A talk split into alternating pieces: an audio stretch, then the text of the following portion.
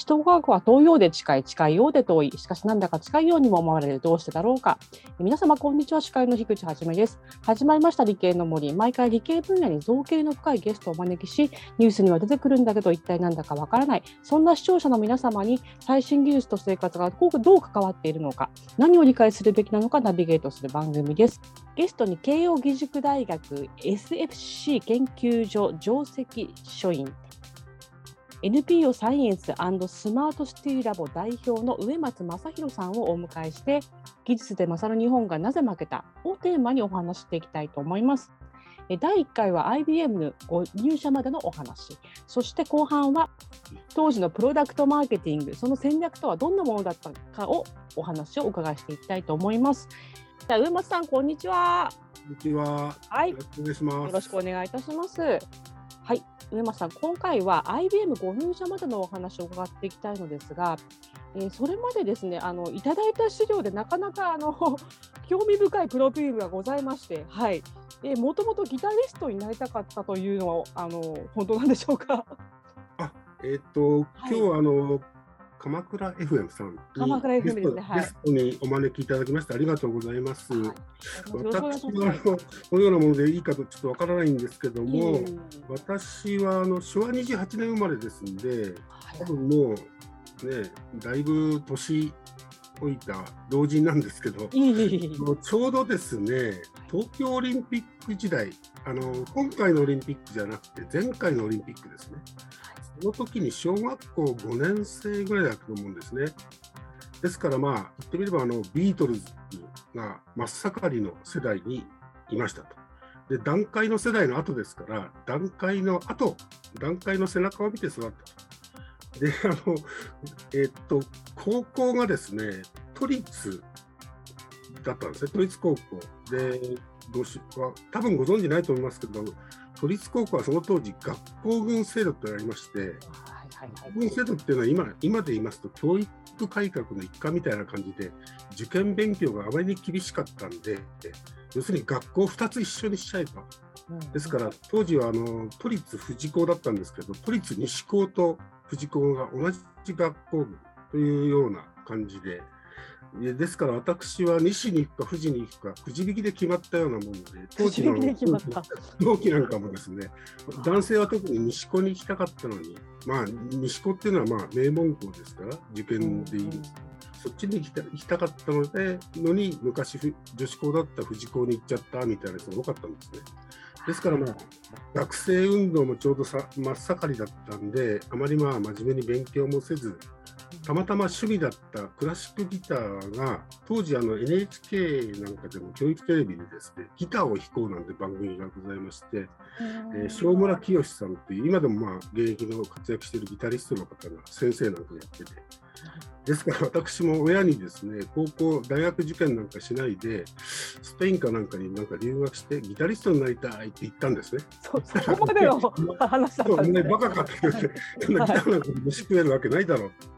だから潰しが効くに大学行けっていうことで、まあ、いやいや大学に行ったっていうのが、まあ、きっかけでございます。あなるほど、はい、なるほど。まあ、スペインまで行こうとしたんですね。当時あの、はい、あの日本の音楽っていうと、東京芸芸術、芸大ですよね。ああ、そうか。ご存知の通り、ギター科なんてありませんから。なるほど。ヨーロッパにはちゃんとギターを学べる大学なんかあったんですね。なもんで、まあね、そんなふうに思ったんですけど、親にふざけるなと。大学に行ってと言われて大学に行きましたというのがまあなるほどまああのえ経緯でございます。はいなるほど、まあ、親御さんのお気持ちもよくわかるんですけれども、はい、それでまあ早稲田大学、まあ、名門ですね、早稲田大学に、えー、ご入学されて、で、はい、入学してからもっぱらギター活動に勤しんでいらしたと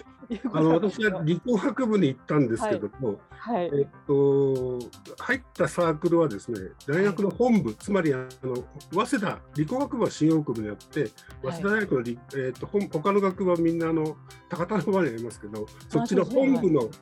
ギターソサイティというクラシックギターをソロで弾く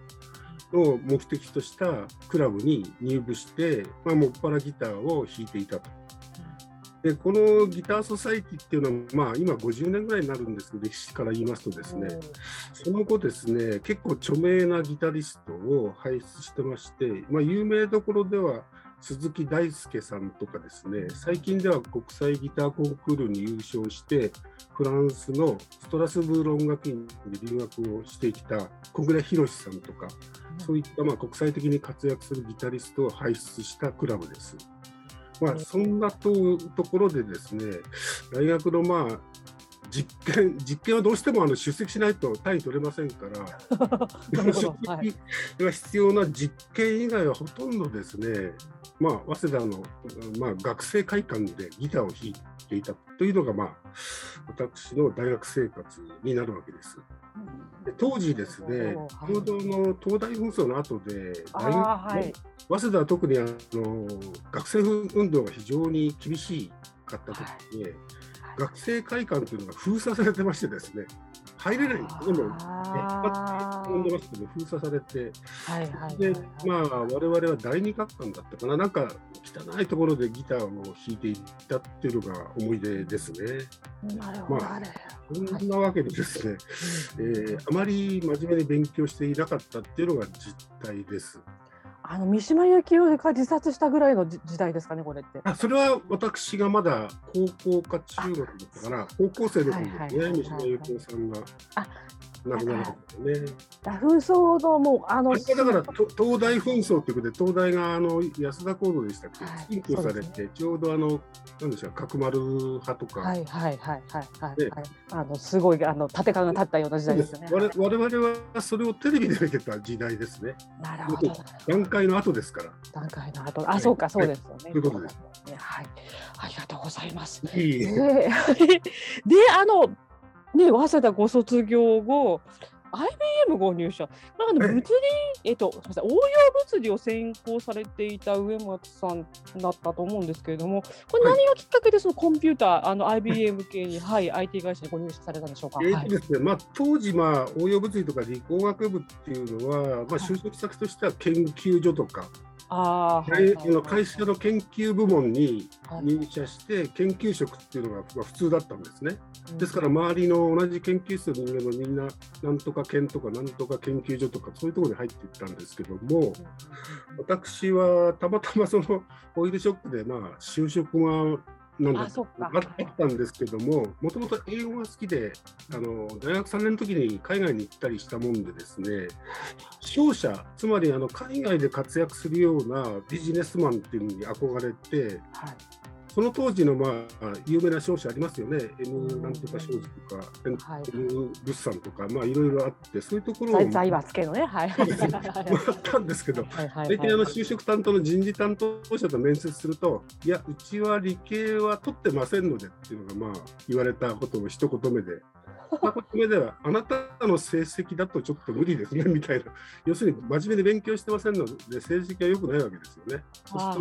英語が好きだから、ちょっと海外で活躍したいとか言って、はいはいはい、人事担当者にあっても、まあ、お呼びじゃ、お呼びじゃなかったと。はということで、あのコンピューターなんか大学で全然勉強もしてなかったんですけども、はいはいはい、通りかかった、まあ、時に、はいはい、IBM さんが追加募集をしてたんですね。おお、みたいな。でその説明会に行ったら、なんかすごいかっこいいなんかオーディトリアムみたいなところで、プレゼンを聞きまして、あこれはすげえ会社だなと。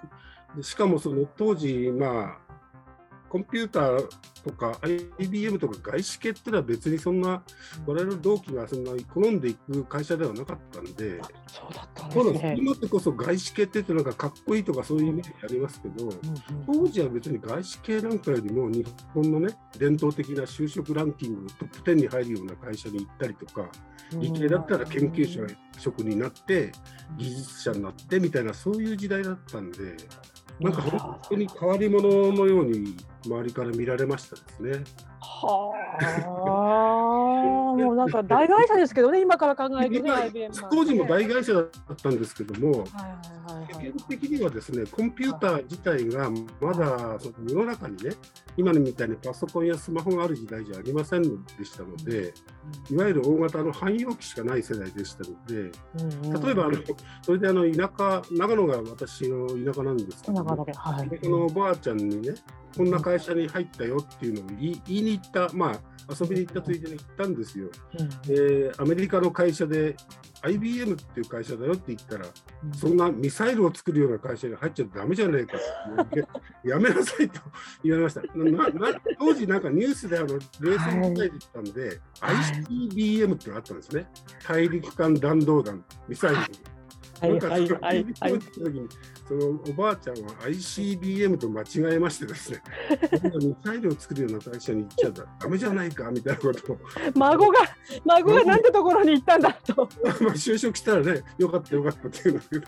まあそんなような時代だったっていうので、なんか想像がつくんじゃないかなと思うんですけども。いや覚醒の感でございますね。そうですね今だったらちょっと考えられないんですけど、今だったらね、はい、ねもうみんな入りたくてしょうがないような。はいそんなような時代だったっていうことが、あの、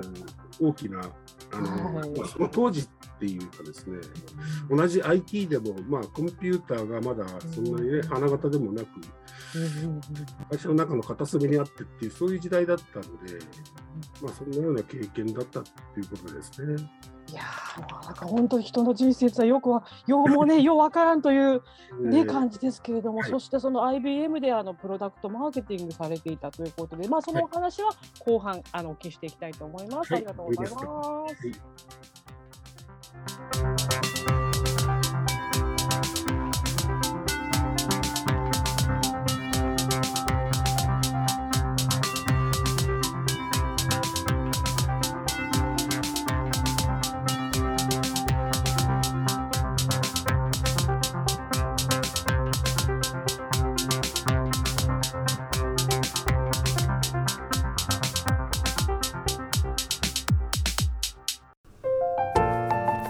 たの動画をアップすると企業からあなたに面接依頼が届きます。逆指名型就活サイトスタートライン。TSE は鎌倉 FM を応援します。自治体公的機関様のデジタルトランスフォーメーション。小中学校のギガスクール構想の STEAM 教育導入をお手伝いいたします。新クライアント総合研究所は鎌倉 FM を応援しております。はい、えー、今回は IBM でプロダクトマーケティングをされていた馬津さんに、まあ、これ話せる範囲で構わないんですけれども、はい、話せる範囲でどういった日本のマーケティングをされてきたかお話を伺っていきたいんですけれども。はい、えーと、私の場合はですね、ちょうどその最初に入ったのが営業所っていうところなんですね、フィールドっていうふうに呼んでましたけども、あのー、まあ、コンピューターだけじゃないと思いますけども、IBM の場合はですね、産業別に営業所が、いわゆるフィールドが分かれてまして、私が最初に入ったところはですね、装置産業、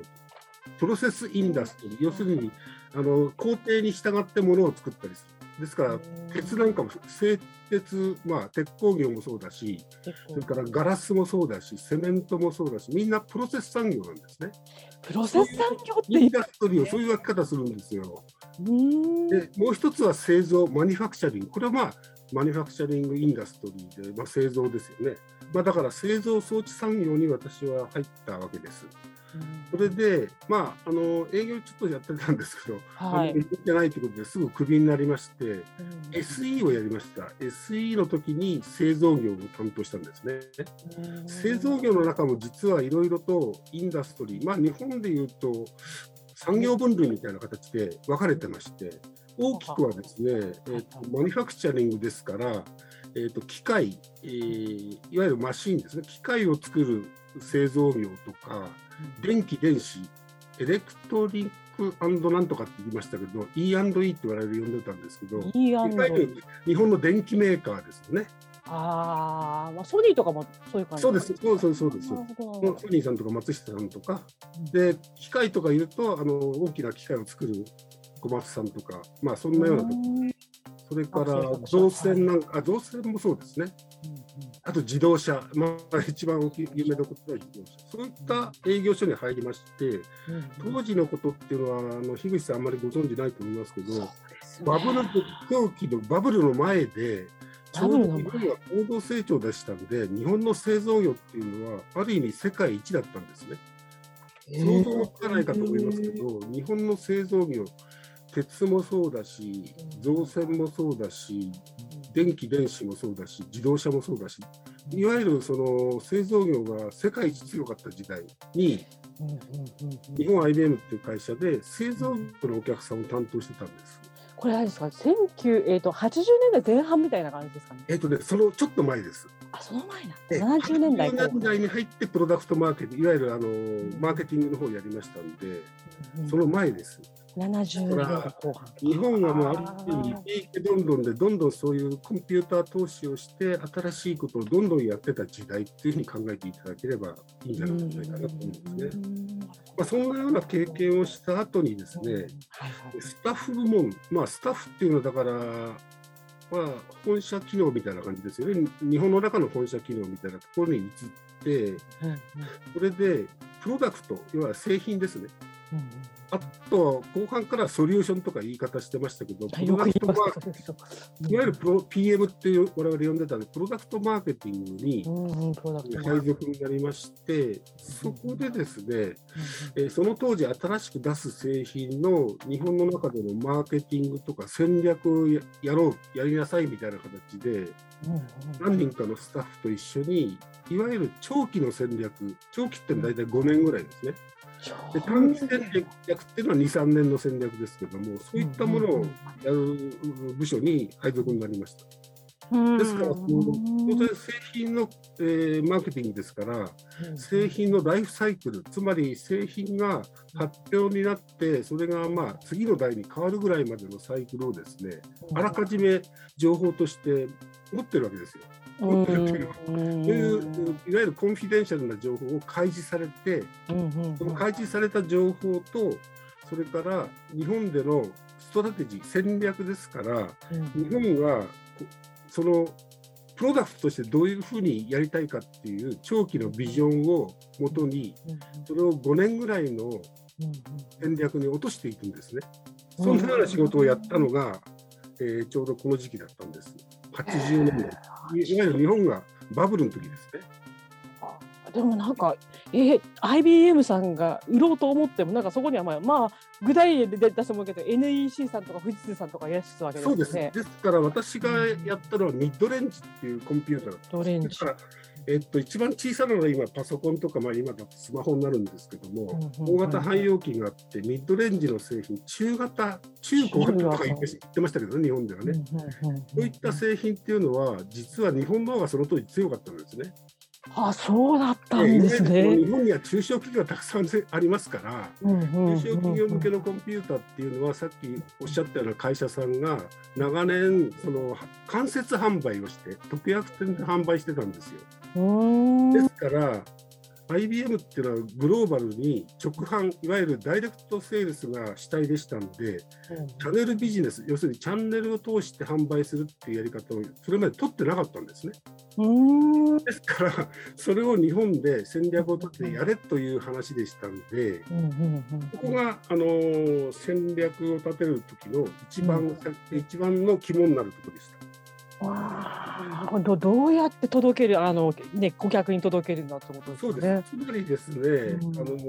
日本の会社にも私入ったんで分かるんですけども、うん、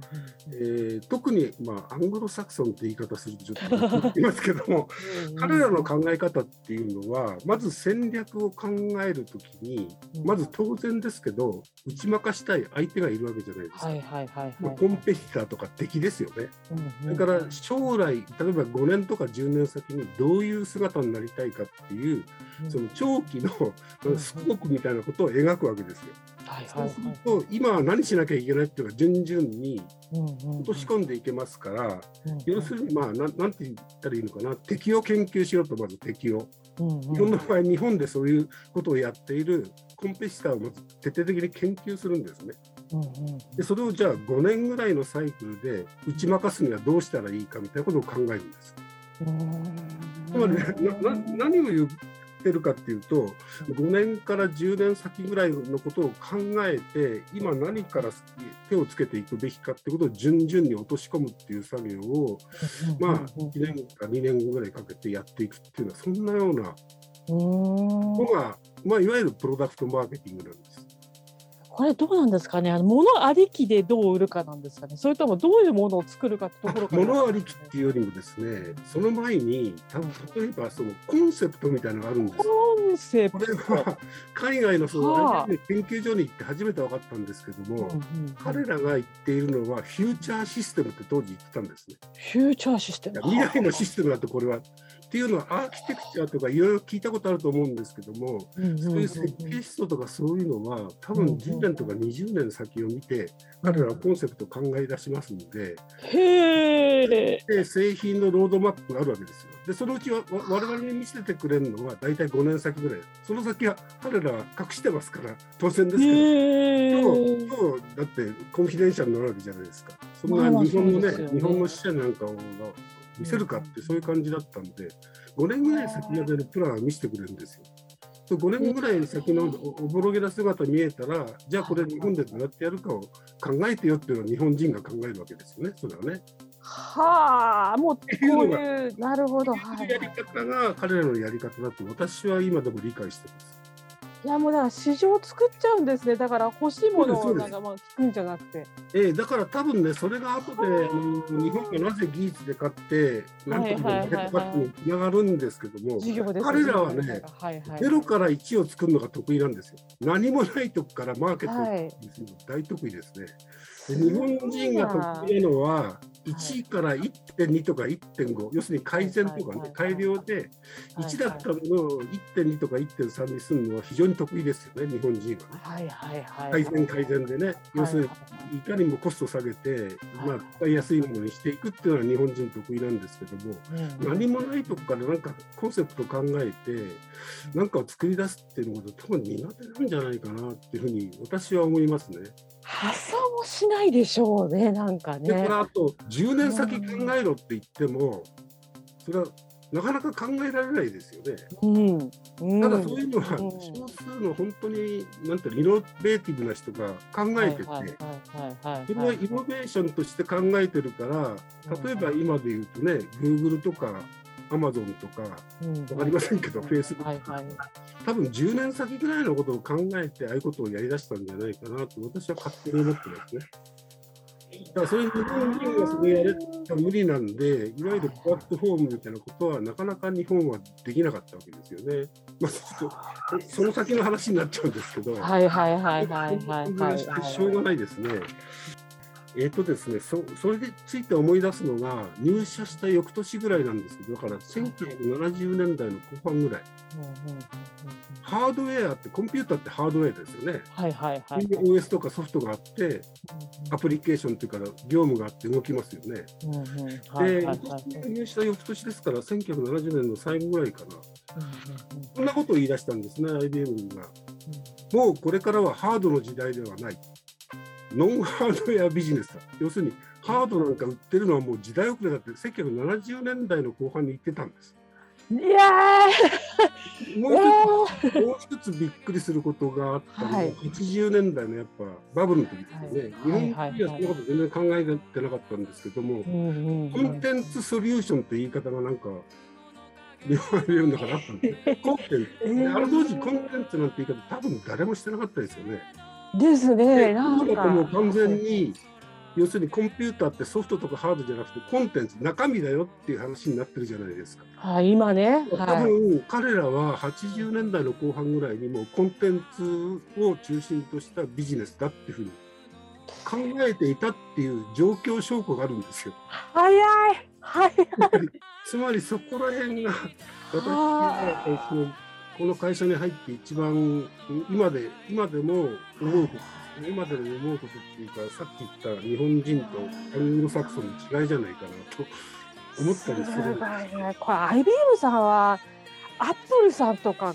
念頭にあったんですかね？片隅で見えながら作ったんですかこういうのね。あの当時はですね、うん、ちょうど IBM が IBM PC ってパソコンを出し出した時代なんです。はいはいはいはい。つまり、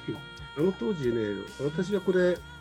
戦略を間違えたんじゃないかなと思うんですけど、コンピューターっていうのは、そんなちっちゃなところ相手にしてなかったんですよね。今でもそうだと思うんです。そうなんだ。はいはいはい、そこに、そこにいわゆるビル・ゲイツさんとかね、マイクロソフトとかが売り込んだんで、はい、結局、MS-DOS っていうのは、結局、IBM があの acquisition 買ったんですよね、あの OS をね。で結局だからそこで、えー、OS っていうのは IBM 自社で作ってたんですけど、うん、でしょうね、はい、でつけていわゆるもう買っちゃえとそういうのはそういうのを買っちゃえっていう感じでやったんで、うん、その後例えばアップルなんかは、うん、まだまだあれ80年代だとそんなにねメジャーじゃなく全然はいはいはい。戻ってきたぐらいですかね、ね、いなくなった。はいはいはい。ですからそういう時代だったんで、これはやっぱ戦略だと思います。戦略の違いだと思います、今ですから、その後もハードウェア、サーバーなんかも全部やめちゃったりしてますよね。ですから今だと、まあ、量子コンピューターとかそういう時代で、IBM、Google とかね、そういったところがいろいろしのぎを削ってますけど、そこら辺はだから戦略レベルの話だと思いますね。日本日本は残念ながらそこら辺の戦略レベルでは非常にね。一つも勝てなかったっていうかまあいろんなまあ事情はあるんですけども。どうなんですかね。あのもうまあそういう話はまああの次回ですね。そうですね。まあそんなことを経験しましたってことです、はい、お話聞いていきたいと思います。はい、上松さん、貴重なお話ありがとうございました。Oh